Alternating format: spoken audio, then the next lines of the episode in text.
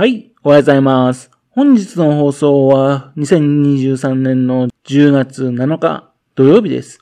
本日は第587回目のお話となります。このチャンネルは福島県小山市在住の特撮アニメ漫画大好き親父のぴょん吉が響きになったことをだだと話をしていくという番組です。そんな親父の人事を気になりまして、もしもあなたの心に何かが残ってしまったら、ごめんなさい。悪気はなかったんです。不幸にこの番組に興味持ってしまったら、ぜひ今後もごひいきのほどよろしくお願いいたします。今日もショートバージョンです。以前話してましたよね。あの、福島県のね、オタクスポット。そこをね、あの、Google マップにね、マッピングしていくっていうね。その作業をですね、久々にまたやったんですけどね。ああ、いわき市にあったの店どうなったかなと思ってね、検索したんですよ。そしたらですね、そのお店が営業してされていたと。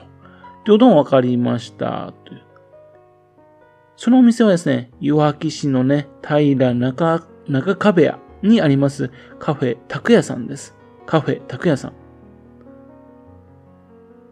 ですけどもね、あのー、Google のね、情報で営業となってるんですかね。ですけども、食べログだとかね、一皿だとか、駅店だとか、ホットペッパーグルメだとか、そちらの方ではね、閉業っていう風になってないんですね。というわけでね、あの、Google さんのね、ミスだったらいいんですけどね。でも多分、Google さんの方が正しいんじゃないかなというふうに思っております。こういうね、食べログって、ね、営業を終えてるお店もね、結構出し続けてることってあるんですよね。カフェ拓也さんですかね。岩木市の平、中、壁屋、神の谷と書いて壁屋って読むんですよね。非常に珍しい地名ですよね。そこにあるんですけどね。あの、岩木市のご当地アニメでね、白母ってあったじゃないですか。ね。山間さんがやった白母。ね。その作品の中ですね、バス停をね、えー、登場していくんですが、そのあ、それがあるあたりですね。それあと、あの、フラフラダンスというご当地アニメもありますよね。そちらの方でもね、あの、回廊美術館っていうのがありますよね。それはですね、その中の壁やからね、少しね、離れたところにあるんですね。で、カフェ、カフェ拓也ですかね。メインのどれね、ちょっと一本ずれたところにあるんでね、えー、してないとなかなか行きづらいところがあるんですが、ですけども、壁や子供園ってのがありますんで、その真向かいにあるんでね。っていうんで、あのー、そのさえ分かってればね、行きやすいお店だったんですね。このカフェ拓也さんなんですかね。あの、ソフトビニール人形、ソフビ人形ですね。これですね、たくさん持ってらっしゃいますね。で、店内にね、いつも怪獣などをね、100体以上、ね、それを飾っていたお店なんですよ。カフェってついてるね、おしゃれなね、カフェをイメージするかもしれませんけどね。あの、ランチなんかを食べるですね、食堂って感じに近いでしょうかね。健康的なね、ハンバーグ、そういったのを出すハンバーグ定食みたいなのをね、出していました。美味しかったですよ。で、他のお店と違いましてね、え当時高価だったですね、大画面のテレビがありましてね、で、店主の方のね、趣味のね、レーザーディスク、それを流したりしておりましてね、懐かしのですね、特撮ドラマ、それなどをね、よく流しておりました。またですね、カラオケのね、えっ、ー、と、ネットでね、つながるカラオケのダムってあるじゃないですか。あれを繋いであるんでね。で、そこでね、あのカラオケなどもできるようになってたんですね。そんな風なお店だったんですね。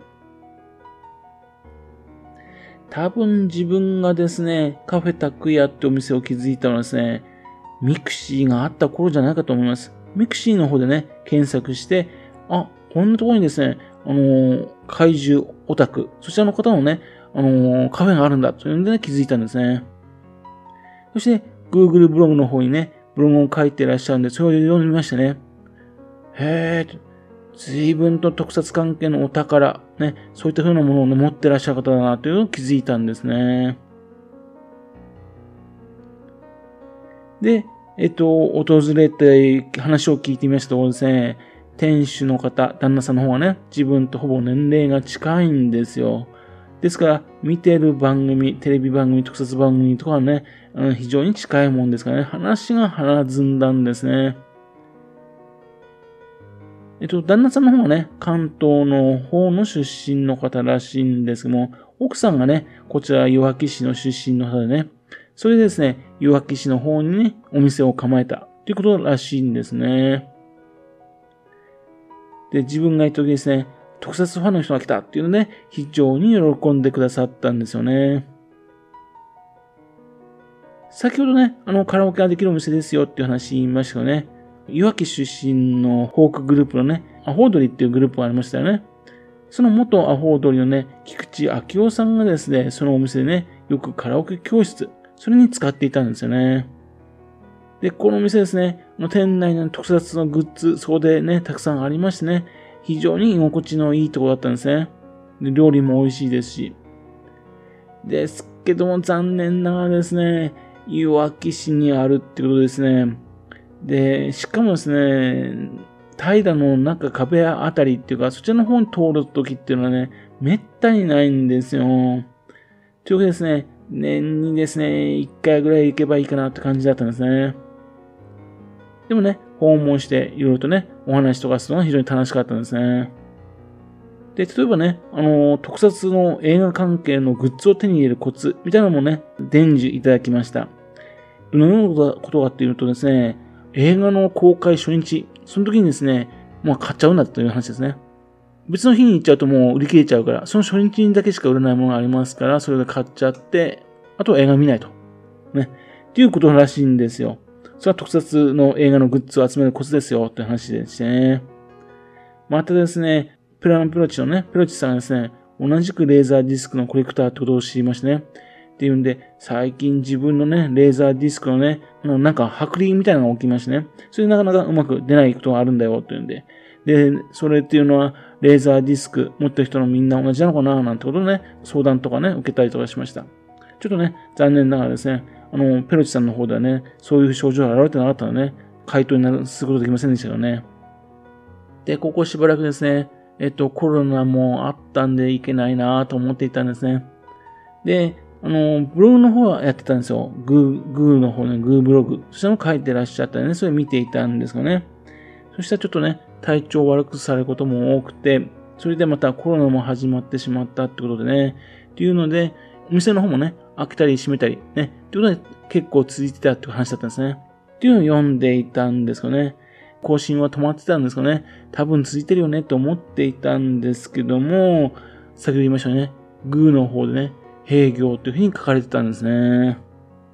いや、本当にもしも閉業だとすると非常に残念なんですね。こういう店がね、本当に近場にあるとね、嬉しいんですけどね。ちょっといわきっていうのは遠かったですね。非常に残念です。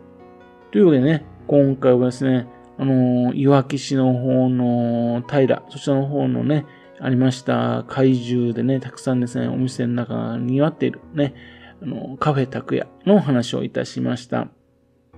こういうお店ね、福島県内にどんどんと増えてくれるといいんですかね。はい。それではまた次回よろしくプンキションと話をお付けくださいね。本日もくださいまして誠にありがとうございました。